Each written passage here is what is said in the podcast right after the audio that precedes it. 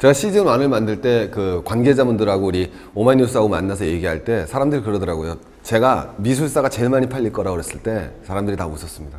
근데 정말로 미술사가 제일 많이 나갔 팔렸습니다. 팔린 게 중요한 게 아니라 제일 많으신 분들이 미술사 봐주셨습니다. 제가 시즌 2에서는요 저의 비급입니다.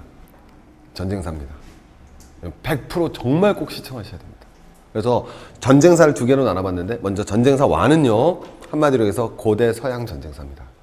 전쟁사의 기본이죠. 그래서 맨 처음에는 1, 2, 3, 4가 나오는 게 그리스 페르시아 전쟁사입니다. 그래서 우리 영화 300 나오죠. 예. 실제 영화 300이 어떤 전투 대응이 있었고 왜 그런 협곡에서 페르시아 군대를 어떻게 막아내는지 그리고 어떻게 결국 영화 300의 주인공들이 죽어 나가는지 궁금하지 않습니까? 자, 그리고 나서 아테네하고 스파르타가 싸웁니다. 그 전쟁의 승자가 누가 될는지. 페르시아의 대군을 어떻게 그리스라는 약소 국가가 무너뜨려 나갔는지. 살라미스의 해전의 전술과 전략은 무엇이었는지. 이 시대의 무기는 어땠으며 그것을 활용했던 뛰어난 전략가들의 사고방식은 어땠는지. 제가 늘 말씀드리고 싶은 거는 우리는 좀 건방진 측면이 있습니다. 2000년 전의 인류, 이 3000년 전의 인류가 우리보다 무식했을 거라는 아주 왜곡된 편견을 가지고 있습니다. 그렇지 않습니다.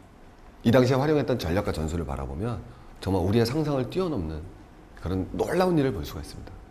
도대체 그리스의 보병들이 얼마나 강력했고 그들은 왜 긴 창을 들고 방패를 들고서 나가는 이상한 전투를 벌이게 됐는지 그리고 그런 이상한 전법으로 어떻게 페르시아의 대군을 물리치는 원동력이 됐는지 우리 한번 여행을 떠나봅니다.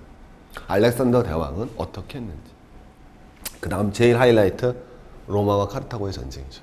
우리 유명한 한니발이 얼마나 위대했는지 그의 전략이 왜 독특했으며 로마를 갖다 어떻게 벌게 떨게 했는지 자 그럼에도 불구하고 왜 한니발은 로마를 굴복시키지 못했으며 로마에 새로 나왔던 영웅 스키피오 아프리카누스가 어떻게 한니발을 자마 전투에서 물리쳐 나가는지 그 스토리 궁금하지 않습니까? 정말 철저하게 준비했습니다. 네. 전쟁사 진짜 재밌습니다. 여러분을 전쟁사의 세계로 초대합니다. 같이 오실 거죠?